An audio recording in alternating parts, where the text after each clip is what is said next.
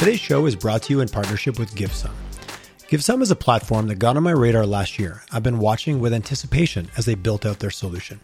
What they have built is brilliant. It's an online platform that allows companies who are already giving to seamlessly engage their employees in the experience by allowing them to choose the causes that matter most to them and choosing where the funds are donated. As my listeners know, I believe that corporate giving needs to be a table stakes when it comes to how we as leaders run our companies. And I also know that sometimes those donations and acts of support don't always connect to the people on our teams.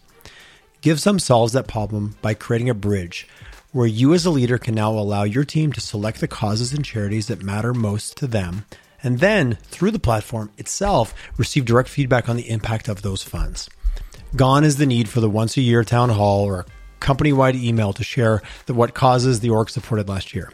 GiveSum allows your team to pick the charities and get direct feedback on the impact the dollars had.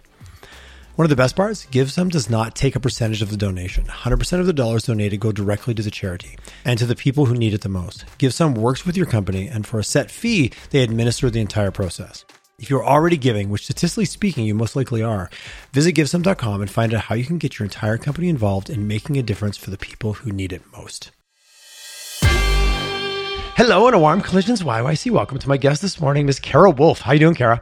Hey, I'm doing great. How are you, Tyler? I am amazing. This is uh, Easter for this will be out in a few weeks, but we're this is a great way to have to spend my early morning. So thank you for joining me for a coffee and a chat on uh, on a, on a holiday Friday to talk about cybersecurity and quantum computing and all kinds of cool geeky nerdy stuff that I'm really pumped about. Uh, you are CEO at Ammolite Analytx. So let's just jump in the quick pitch elevator. Uh, do a, do a couple floors what is Ammolite Analytx all about? What do you guys do in the world? And uh, let's unfold from there. oh, okay. Well, uh, nice to be here, Tyler. Uh, thanks, thanks for having me this morning. Uh, always happy to speak on cybersecurity and, and ways to keep our organizations safe. Uh, we provide uh, security advisory services for small, medium sized businesses to help them protect their companies from malicious actors trying to steal their data or impersonate their identities.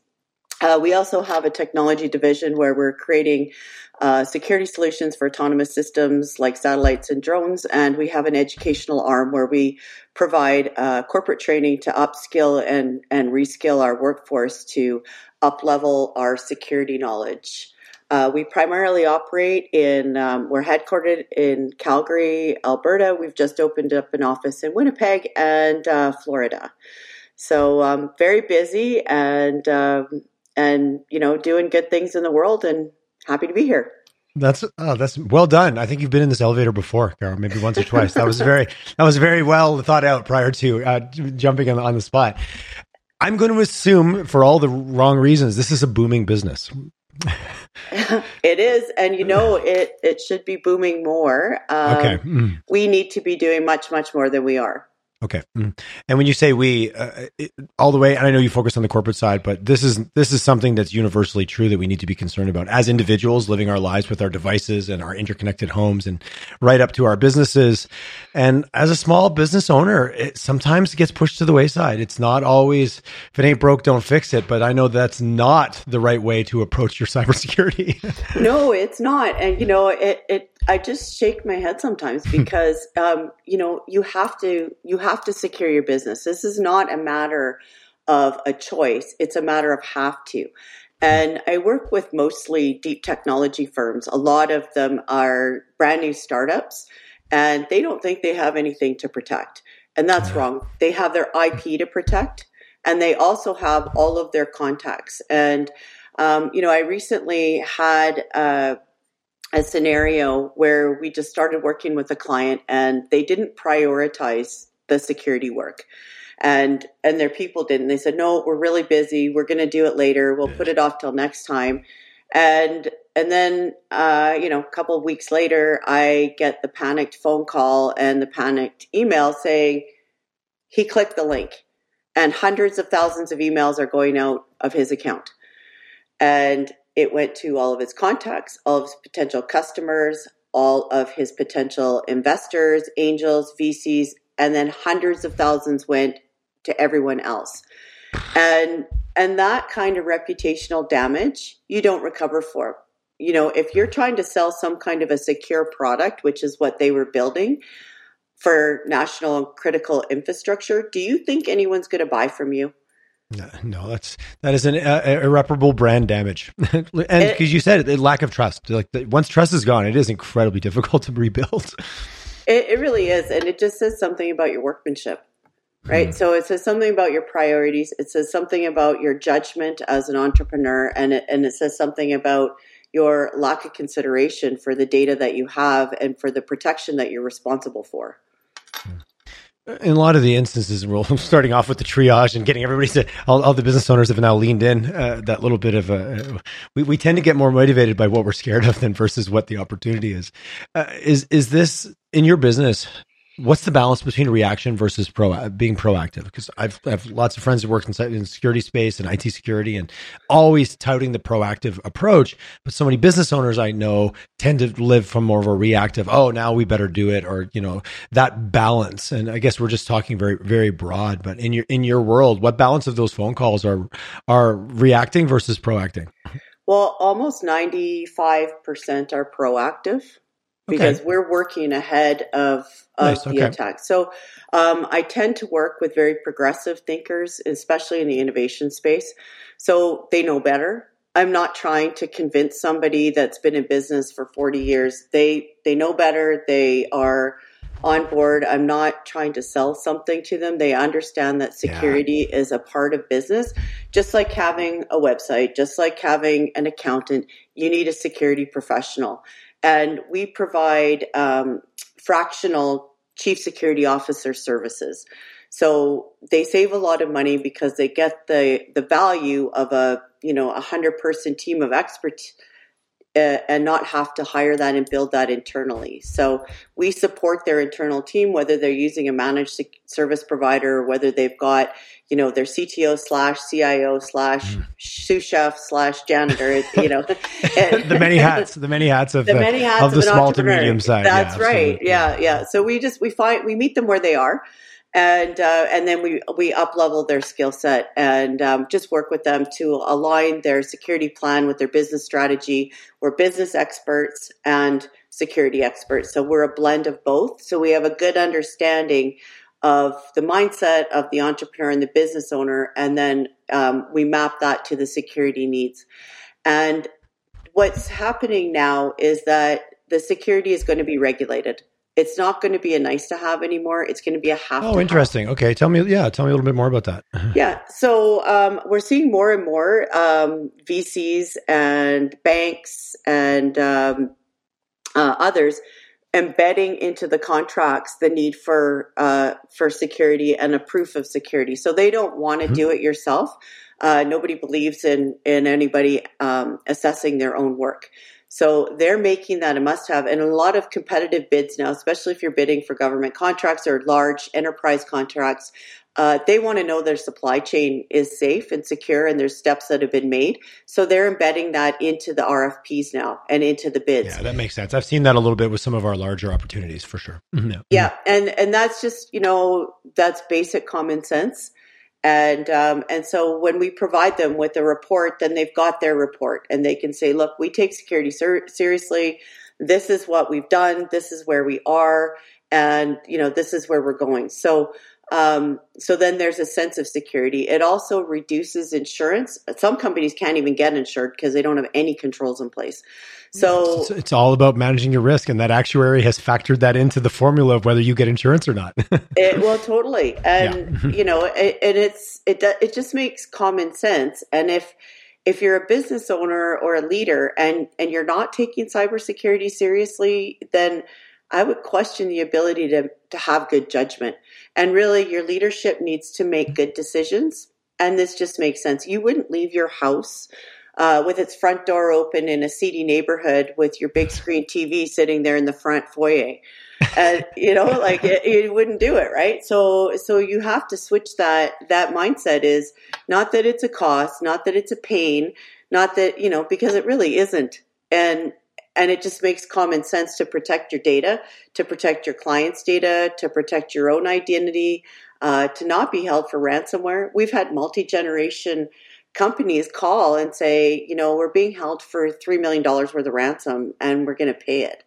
Um, because only 10 to 12% of all cybercrime is reported to the police. I've heard the numbers are really ridiculously low. And, and the willingness, I've had a few friends, they're like, they just, they got called in to actually help facilitate the, the crypto transaction to make the payment because the, the, there was just, we'd already got there. We're going forward. We need to make this, make this go away. Yeah, there's actually a business and, and there's a business model and, and, you know, not one that I really love a whole lot. And it's ransomware negotiation as a service. And you know, they ransomware they negotiation as, as a, a, service. service Ar- Ar- yes. RNAS, RNAS. I'm just like, what's the acronym for that? That's, I know. That's interesting. Yeah, of course, of course, of course, there is, right? right, and so they're professional. You know, usually they're ex detectives and professional negotiators. They facilitate the crypto. They negotiate it down and take a percentage of of the negotiation, and it. You know, it's like, oh, that's that's not the the greatest business to be in. You know, I I just kind of yeah. So, well, so, hey, what what that doesn't do is stop people from getting into that business on the front end of the of, of being the, the the people holding hostage. Uh, what's the was it Proof of Life with uh, Meg Ryan and uh, yeah? that's so sorry. This is, I had a flashback to that movie, of, you know, hostage negotiations, and but the more you create an industry around that, the more that means it's not going away either, which is maybe the other scary part of that, right? well, yeah, exactly. It's like that's not really you know. Oh, here's my service offering. This is you know that and and then you know the other ones are are some of them are very dangerous and it's a combination of physical and digital and the harassment is is quite serious. And um, okay. you know that that requires police intervention. And and this doesn't if you don't report it it doesn't help your situation. And sometimes it's more than just shutting off your computer and reformatting and you know we've seen multi pronged attacks where they've broken into homes, they've crashed um, Zoom, uh, they've crashed Zoom meetings. They've opened up credit cards and charged forty to fifty thousand dollars on the credit cards. They've stolen files out of homes, um, flying drones over the homes for harassment, and and no ransom. It's just complete harassment. You know, putting child pornography. Yeah altering files within the computer. Um, so within their own personal computer, they've gone in, deleted files, altered files on RFPs. So so that kind of malicious behavior is criminal behavior and is a level higher. And you know that that's pretty scary to get in, involved in that, and and that does require police, and they don't like to report it to police because there's the you know the old theory snitches get stitches so we, we've watched similar movies Cara. I've, I've heard that many times. Yeah. So okay let's let's maybe start and work our way. I like i want to get into the quantum conversation there but let's start a little bit Three years ago, everybody went to work from home. I've got my computer sitting on the corner of my desk. I'm not at my office anymore with my firewall and the situation. And now, like my team is remote, and that's I'm just using my own example, and that's at a small a small business level. That's happening all across the world. We'll just focus on North America. Just talk to us a little bit about things you need to think about, you know, as that scale from the uh, the company that has workers at home all the way up to like, like I want to definitely geek out on the quantum quantum security and where that's like in our last conversation. That's what I was left thinking about. But let's just think about it scale wise, I'm listening right now. What can I even do as an individual to just make sure my doors are locked? Just to use that metaphor again. if you want to use that metaphor, I'll give you the, you know, the top of the line training that we received when we worked in the banks before before it was called cybersecurity. Um, it was just security, and it, okay. it was mostly um, about your clients, about keeping the data protected, about having um, administrative access to only things that you need to, clean desk policy, which means all of the files at the end of the day are locked up, put away. Anything paper is gone, locked up, put away. So, because, you know, if you've got kids at home or you've got friends at home, they're kind of looking around. And if you leave your laptop up, you should have um, no access. So, depending on the sensitivity of the work that you're doing, locked office door, kids aren't allowed in it. Um, and then your computer is locked after you know so you, if you walk away from your desk uh, after a minute it goes and it locks. So i mean that's just common sense so that people aren't like looking so you don't let your kids play on the internet on your work computer. You literally uh, don't leave the door open. No you don't. at the most uh, basic level. Okay. yeah mm-hmm. yeah. And that's um i think the and then of course the passwords right? Don't store it in your desk right? you mean in your right office drawer with a list on a on a, on a, on a recipe yeah, card? Yeah, yeah, exactly. Yeah, with something that says password, you know. it says private across the top or top secret. yeah. you know what? You want to know how to get somebody to read something? Yeah, write private on it. Yeah. Uh, again, so simple, it's so simplistic, but I think it's so easy to be like, well, yeah, but I'm just at home, or I just. It's so easy to kind of de de-escalate that in your own mind of like well that's not important. That doesn't impact me or nothing could happen in my world. Like someone could step like snatch your, laptop off the back patio when you went in to get a get, get a coffee. Mm-hmm. it's easy as that right? And it happens. It does happen. Yeah. so mm. um, and then you know the cousin the uncle the the the kids are playing you know uh, you don't think about that. And then and then you've got a breach right? Your kids mm-hmm. playing on the computer. They click a link.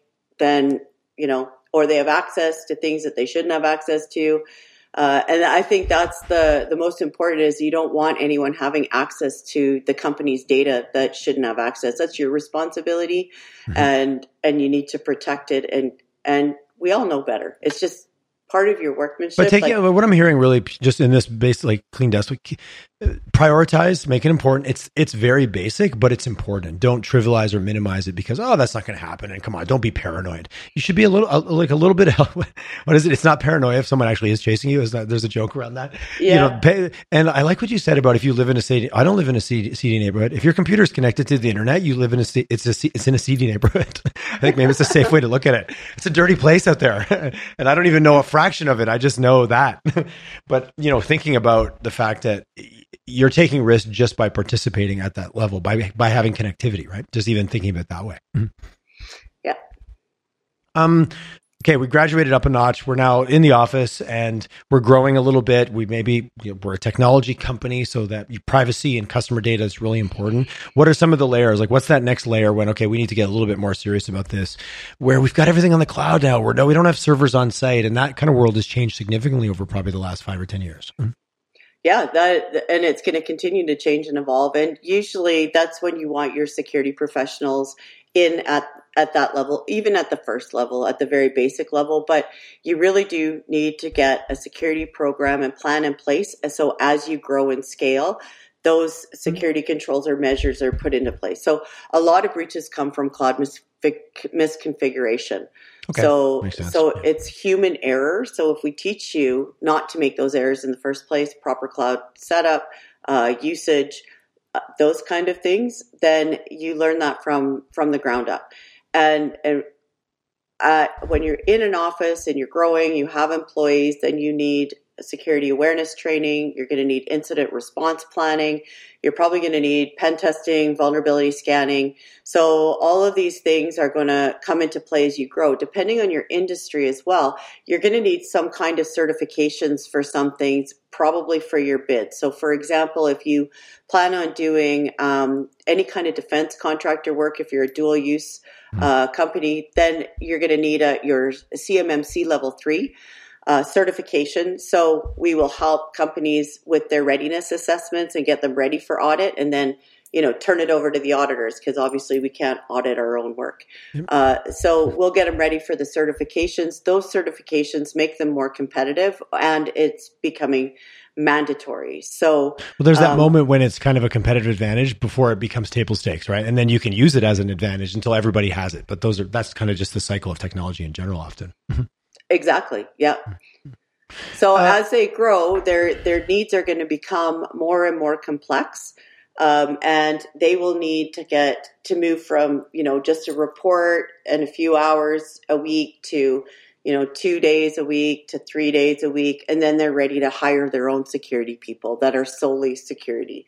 So as we move up the food chain, um, we're seeing now a prevalence of C-suite security people at the table, both on the board and in mm, senior okay. management. That, make, that makes sense. Mm-hmm. Yeah. So the SEC is requiring cybersecurity expertise on the boards in the US.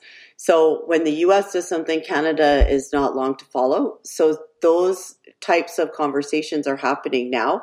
So you'll have a CIO or a CTO, and you'll also have a chief information security officer. So we've seen a new job category and that is their sole job is to do security for the organization. And they'll usually have a team and depending on how large that organization is will be how deep that team is. But okay. that team will be managing the SOC and there'll be analysts and multi-level teams. So they'll be building up their own internal teams, still using the, the benefits of a managed security service provider. So, okay. you know, we've supported teams of companies that are multi-million, multi-billion.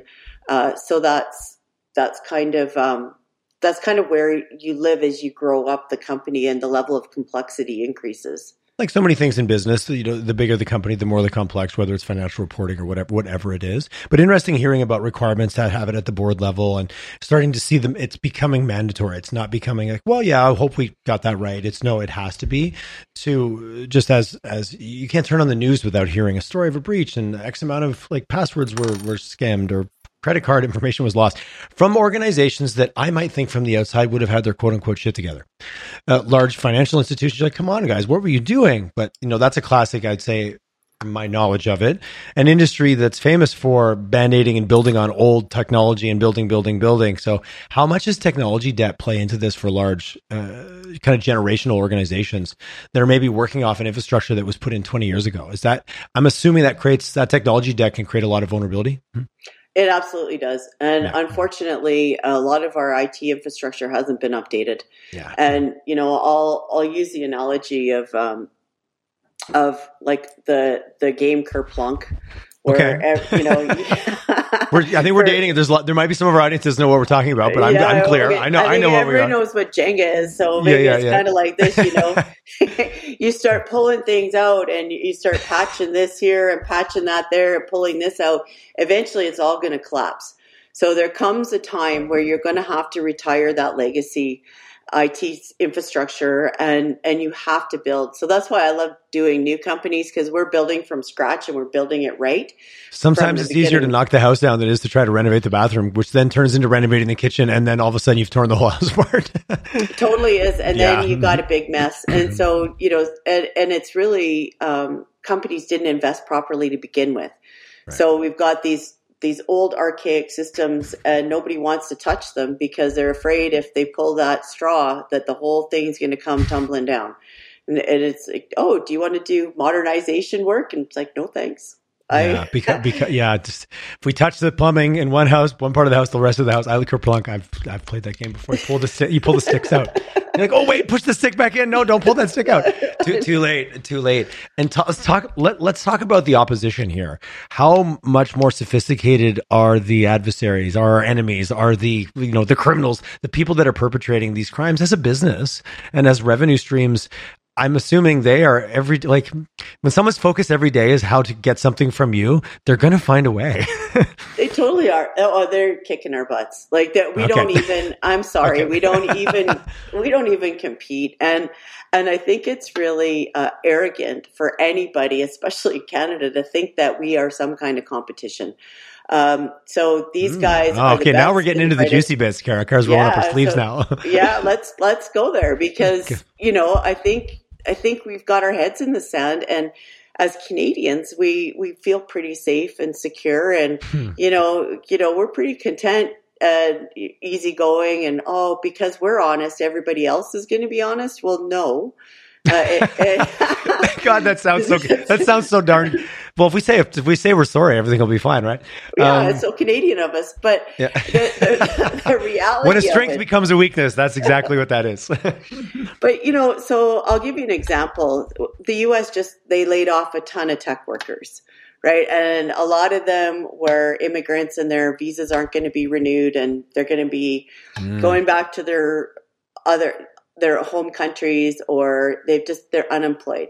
So the multinationals on the dark web are hiring these people at 2 to 10 times their highest professional salaries and they're training them. So they have a massive HR infrastructure. Oh my god, that's super bit. scary, but it makes tons of sense. oh yeah, every bit as sophisticated as our most sophisticated organizations. They have they have trainers and they have executives and they have HR people and they have marketing and they have operations and they have they're very very sophisticated and their sole job is to execute nefarious activities and they're paid a fortune.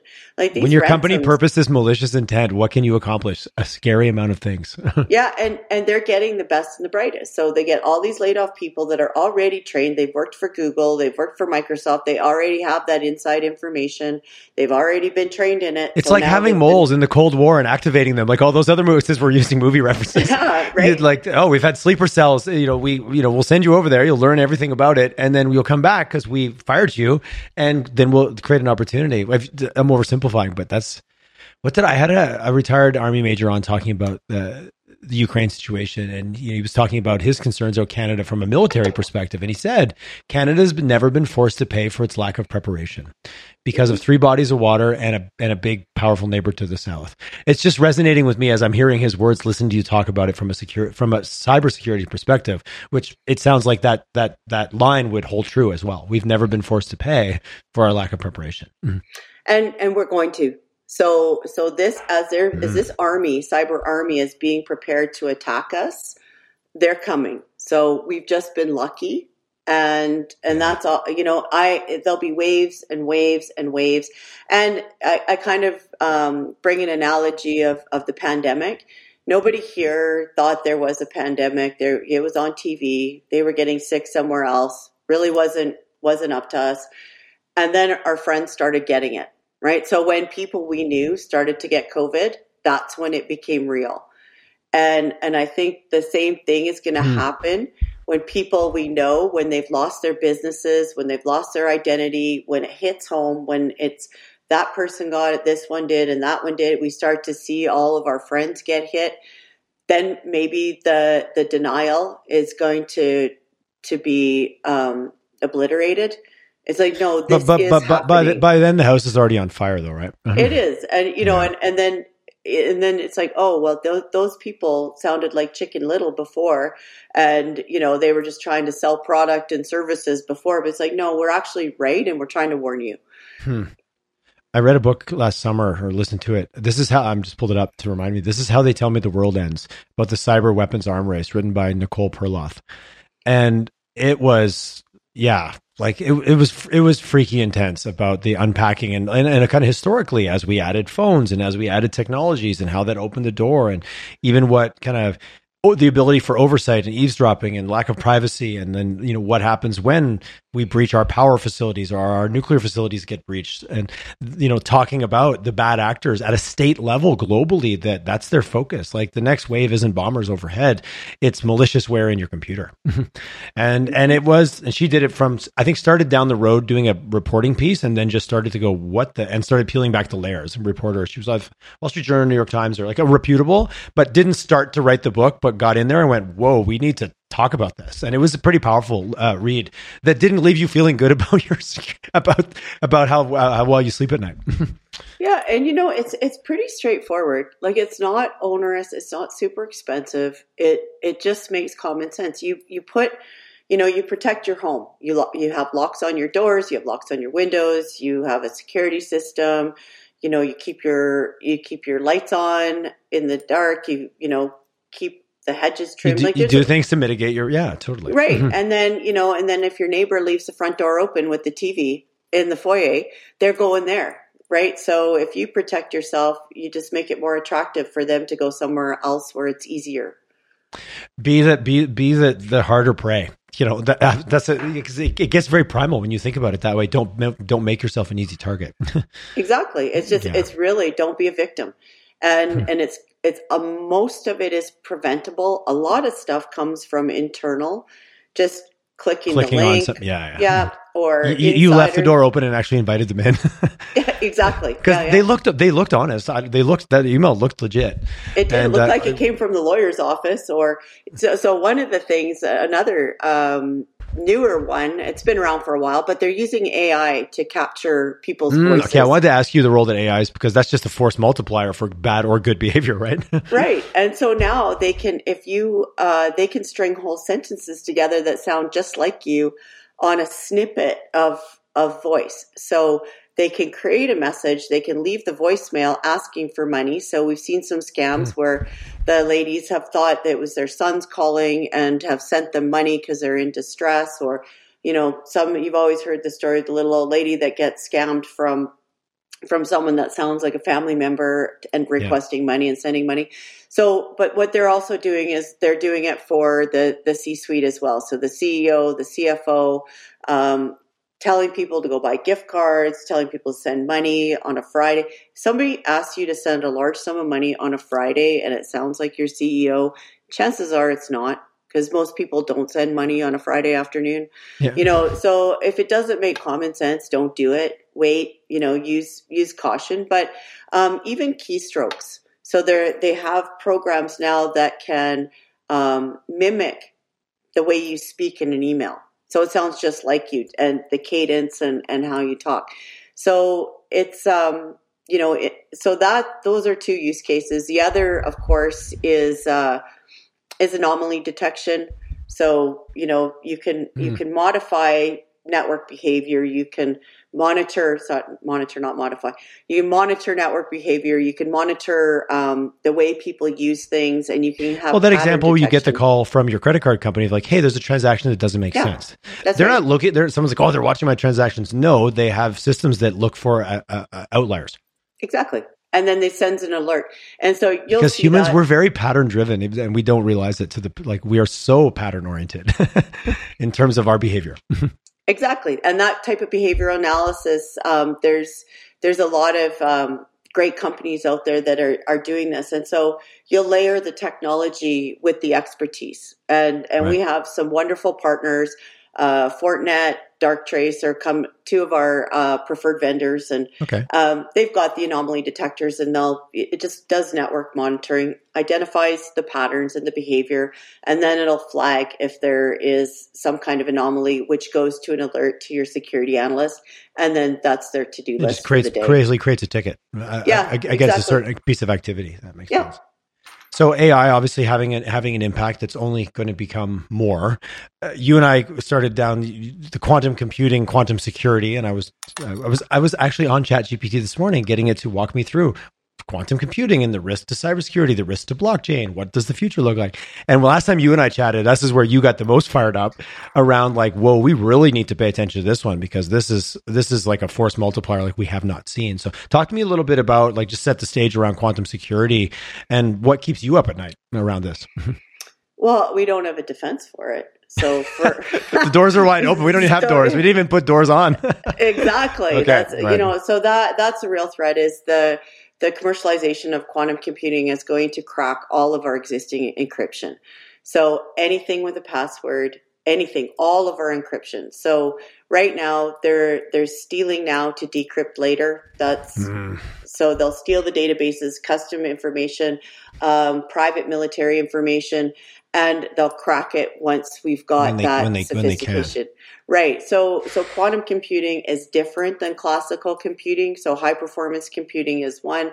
Quantum will work orders of magnitude better and higher than what classical computing is, but it solves different kinds of problems. Because it goes beyond the binary zeros to one and actually creates complex interrelationships within just scales capacity and capability of complexity, right? As I'm reading, like it's not the binary system that we're all used to. Oh, zeros and ones, and you make that joke.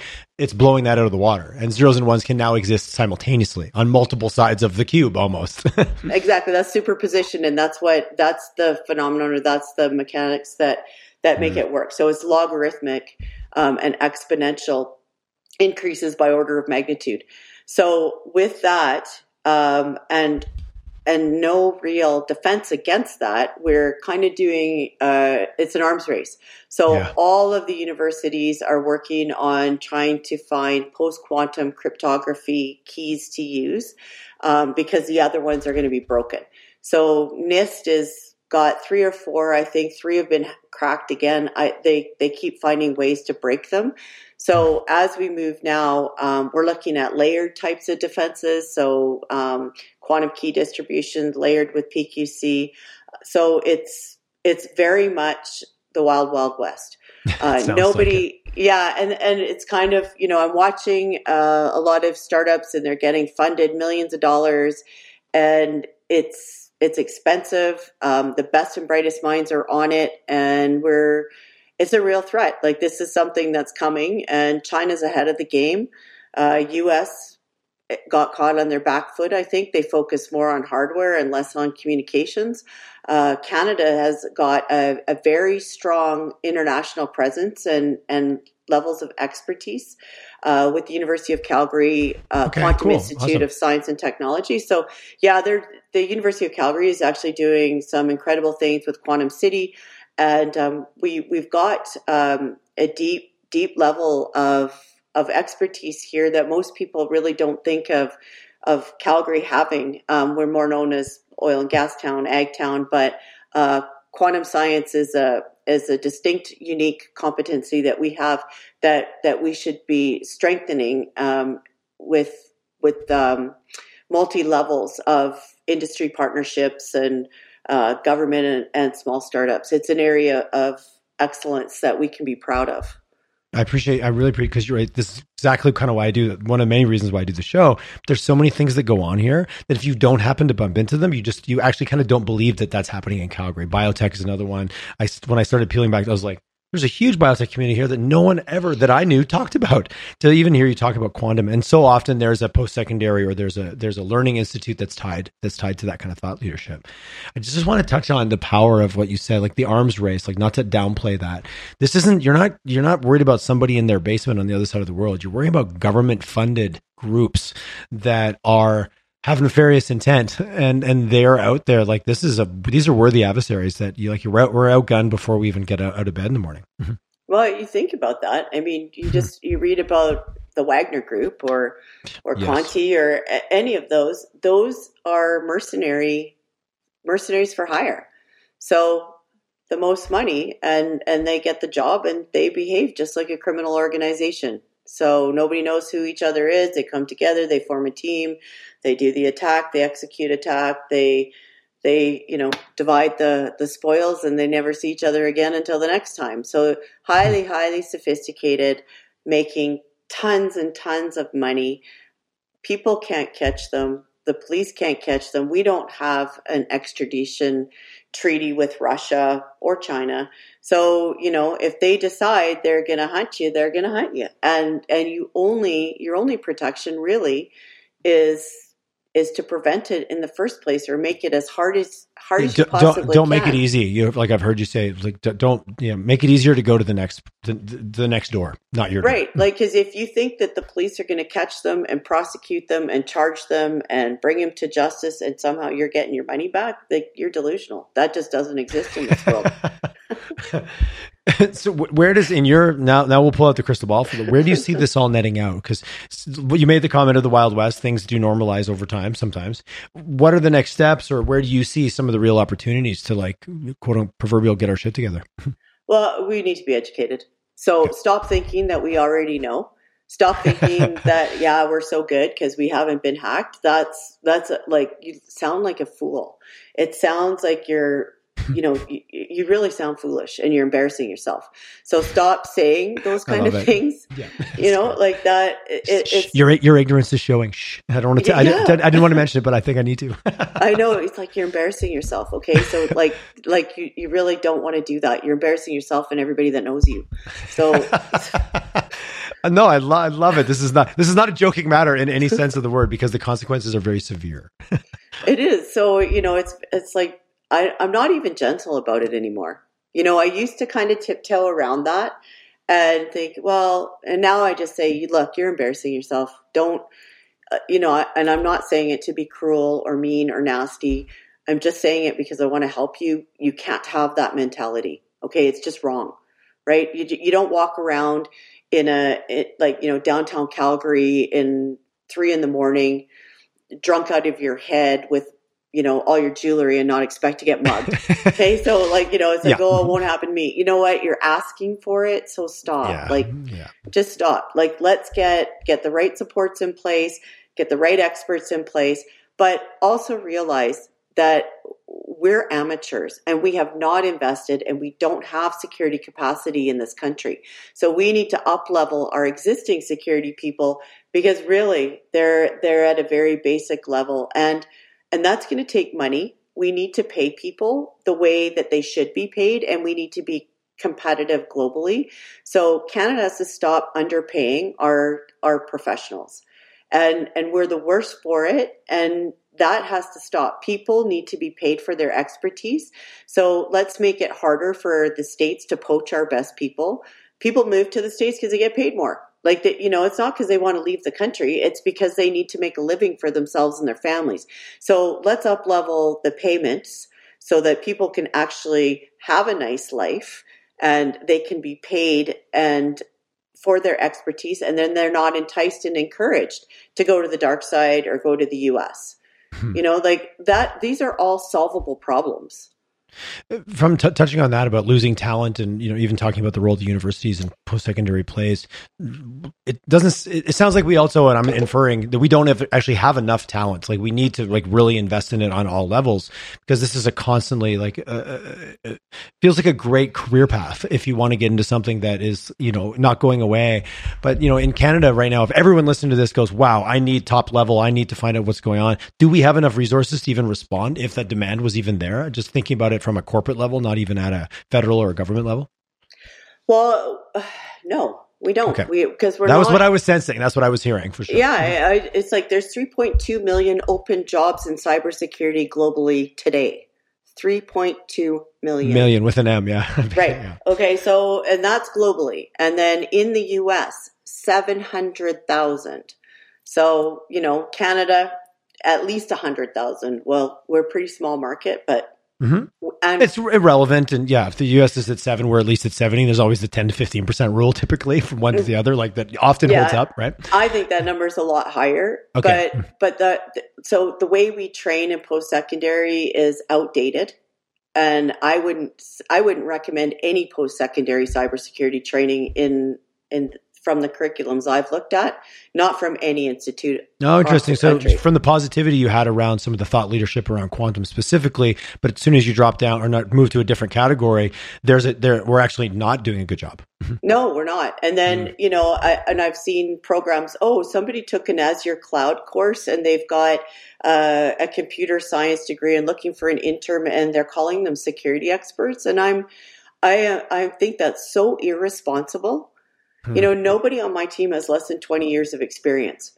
You, and that's tough because as a leader, as a business leader, sometimes you don't know. It's like it's like the old joke of going to the garage and they're like, "Oh, it's your alternator and it's going to be two thousand dollars," and you're like, "I don't know. I'm not sure how my car works." Like, there's that vulnerability. Sometimes I know that can you can feel that as a business leader, where you're you're maybe a generalist at best, and you trust someone who to be an expert, and they're actually not. That's actually way more dangerous because you think you're doing the right thing.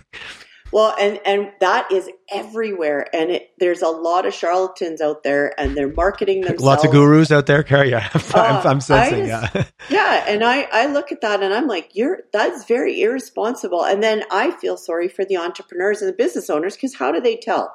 right? Like they're like, oh, this guy's got really good marketing, and this person is looks really. well, as smart. a marketer, I well, yeah. Sometimes a shiny website doesn't mean. But anyways, that that is a risk. That's a risk for sure. The company with the best marketing isn't always the company with the best services. They're a company that's really good at marketing. Appreciate it for that. that exactly. But, yeah, but it's easy to make that mistake as a business leader. Of how do you how do you vet that, and and you know how do you have enough expertise to vet the expert? You often don't. Mm. Uh, you don't, and so and then and then too, you've hired somebody that has internally that has uh, purported to be a security expert. Well, you don't know what skills they have. Maybe they look good on paper. Probably five years since they took a course to upgrade their skills. Nobody really understands AI or quantum, and you know they're busy trying to put fires out and keep people's computers going. So a desktop IT analyst is not a cybersecurity expert. What does my brother-in-law tell me? It's job security through obscurity. He said that's he goes, that's what keeps most people in the IT profession employed. He's joked that to me before. and uh, and the and the the over engineering things you don't need and spending costs and Oh man, it's uh, so, I like to leave people feeling elevated and, and positive at the end of these chats. But this, I, I also also appreciate having a real conversation, which I knew you and I were going to have, Cara. yeah, and this, know, this is serious. It, we're not screwing around here, folks. Uh, no, even though we're laughing and joking about it, it really isn't because when yeah. when your business, you know, so I've had meetings even recently where people have had to take jobs that are former entrepreneurs because their business went bankrupt so 67% of all businesses that have been hit go bankrupt. They Whoa, that's recover. a big number. Wow, that's, that's a crazy right. scary number. yep. And 80% get hit twice. So it, it is a big well. You number. go rob the house. Did you know who they leave? You know, you already know they leave the doors open. well, you're yeah, you get posted on the dark web that you paid the ransom. So it's like, oh yeah, they paid the ransom. And, and so, and then, hmm. you know, you say, well, I have insurance. I have a million dollars worth of insurance. And they go find your insurance policy in your computer. They know what it's worth. And that's what the ransom is. You can't win when your opponent knows more about you than you. Like well, that's I a know. scary and then you situation. try to negotiate it down and say, "Well, I don't have a million dollars," and they go, "We have your insurance policy. We know you're not telling." Oh my truth. god, that must feel so shitty. Like that's feeling that's shitty on top of shitty. Yeah, well, you know, like they're smarter than we are, and and it's our own to, fault. to your point, and and for, the best thing you can do is just start start thinking that out of the gate. Don't think you're smarter than your opponent. That's always dangerous, I find, because you're under yeah. because you're underestimating. Mhm. That's right. Oh wow. Okay. So um the basics, the foundations, the like obviously reach out groups like yourself. Um is it jurisdictional? Is it like the, companies again? You talked about Canada and the U.S. I'm curious. Like, do, are you doing work down in the U.S. as well? You said you obviously moved down to Florida because of the opportunity, the volume. Is there U.S. companies coming up here looking for service providers? Like, is the U.S. stronger? Yeah, I didn't think that would. You're like, no. So I asked that question laughing. Um, so just let's talk pure business. What pulled you down to Florida? Was it opportunity? Was it just sheer volume? Was it something about that market? Yeah, it, it's opportunity. Um, Okay. I I tried and tried and tried to raise uh, money and and funding and build cybersecurity tech here, and was impossible. So the Valley of Death here. I hear that story the- too often. It is, and it and that's also solvable. Uh, but there's no the inertia here to get anything done is is embarrassing, and um, and I just got frustrated. I said, you know, I love living in Canada. I love the country. I'm from here, and if I can't do it, nobody can. There's so many pitfalls here, and we just we don't have a level of sophistication in our investment community to take early stage risk. We don't have those pathways and the commercialization pathways. They don't exist. And I don't care what people say, they don't. They're selling a dream that doesn't exist. It's more like a nightmare. If you go to the US, um, so I went to I went to a conference actually, Select USA conference a year ago, and um, I was selected as one of two Canadian companies to participate in the U.S. Department of Commerce Gina Raimondo's Global Women in Tech Network Expansion Program, and uh, and we met um, all of the the senior policymakers, the Canadian ambassador to the U.S., um, the deputy secretaries, and we were put in touch with all of the economic development people, and they rolled out the red carpet. I mean, they Hmm, that they like were a great opportunity. oh my gosh, they were so good and so smart and so keen. And they were like, yes, ma'am, what do you need? What do you need? How can I help you? How, you know, what things do you need to set up shop here? And they were all competing with each other from different states. And, um, they just were they were amazing. And they followed up and they did what they said they were going to do. It was you know i didn't have to chase them down. That was that was what i really like the difference between how americans do business and canadians because canadians i have to follow up follow up follow up. Did you do Yeah. this? Did you do this? Did you do this? And then it comes wrong. Well in the us it's like yes ma'am one or two clarifying questions they deliver what I've asked for. It's done correctly, and it's in my inbox within 24 hours. So that sounds lovely, Cara. That sounds amazing. well, you know what? That's the way things are supposed to work. you, We you, have, you, you would know, think. mm. You would think, and and I'm not saying that all Canadians are are not. No, like we're that. speaking broadly, but this is your experience, and it's resulted in you setting up shop, and you, like the, the, it's you're, you're you're you're know it's real for you and your business. What and what was it about Florida that that won over? Because it sounded like it was there was competitive opportunities. What what was it about Florida? Because I had a few other companies uh, that I know in Calgary that Florida has come up, and I grew up on the on the east. I grew up in Montreal, so everybody had a connection to Florida. But over here, it wasn't always the way. But I've just run into a few business lately that said, "Oh yeah, I'm setting up in Florida." It kind of struck me as a little bit interesting. It's just it was easy. Like Okay, it, yeah. so so not only like so they made it very easy to to to incorporate. So and then there's no state tax. So that from a tax perspective, Mm, that okay. was appealing. From the ease of being able to incorporate, that was easy. Um, we got co-working space, proximity to Army, Navy, and Air Force and security, um, proximity to veterans, and uh, uh, proximity to an educated workforce So everything was there. They have space, they have um, innovation parks. Uh, they help you with your commercialization, with legal, accounting, BD. Like everything is right there in a nice box, and and the the economic development team's phenomenal. You know, I met all their people. We've had multiple Zoom calls, and he he just stayed on me. Like you know, he's like, "How else can I help you? What else do you need?"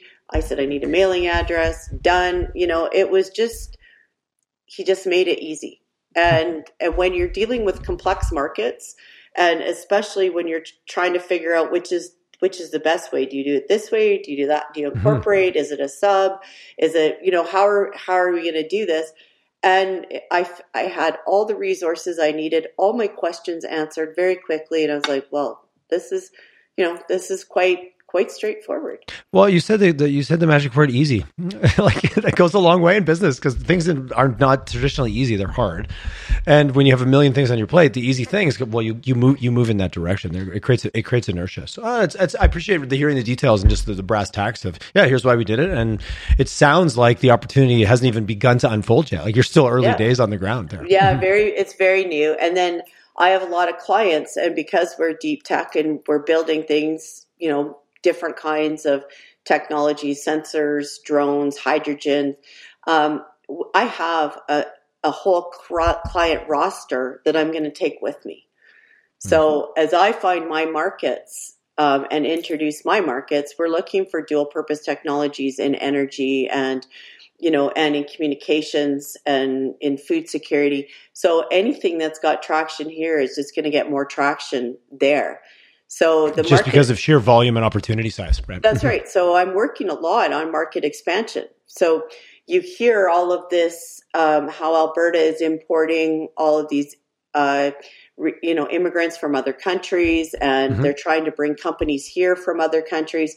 While all the work that we're doing on attraction uh, everybody else is doing everywhere else yeah. to take our good companies because they know how good our tech is and how high quality our. I've had a lot are. of guests on where I'm like, "Oh, how many companies do you have in Alberta?" They're like, mm. "I'm like Canada." They're like, mm. "I said overseas." They're like, "Oh yeah, no, it's really successful for us, but we're based here." There's a lot. There's a lot of tech that happens here that doesn't get uh, customers here.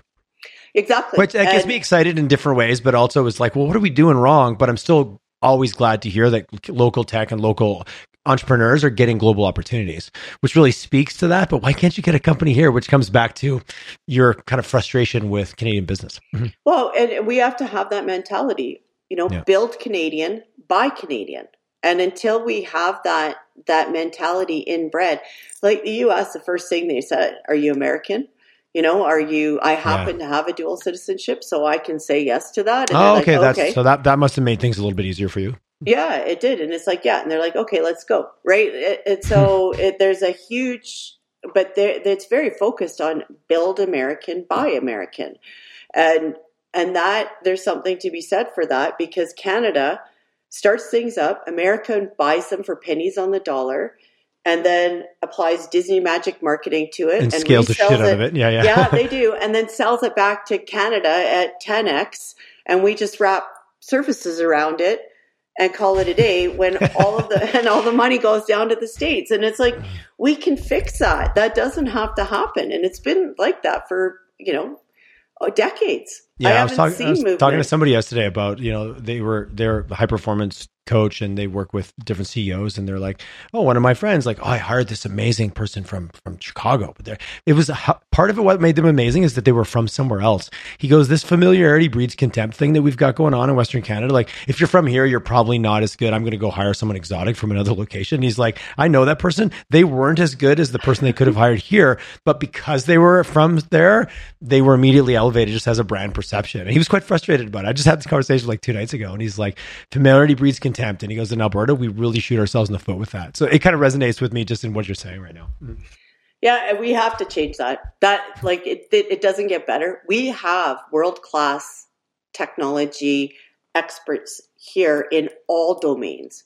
You talk about biotech, you talk about hydrogen, we talk about extraction technologies, quantum. Oh, what's happening AI, with lithium? What's happening even in ag lithium, tech? Yeah, yeah sure, everything. Yeah. Uh, and we're up there. And I've been all over, um, especially during the pandemic. I got to know other markets.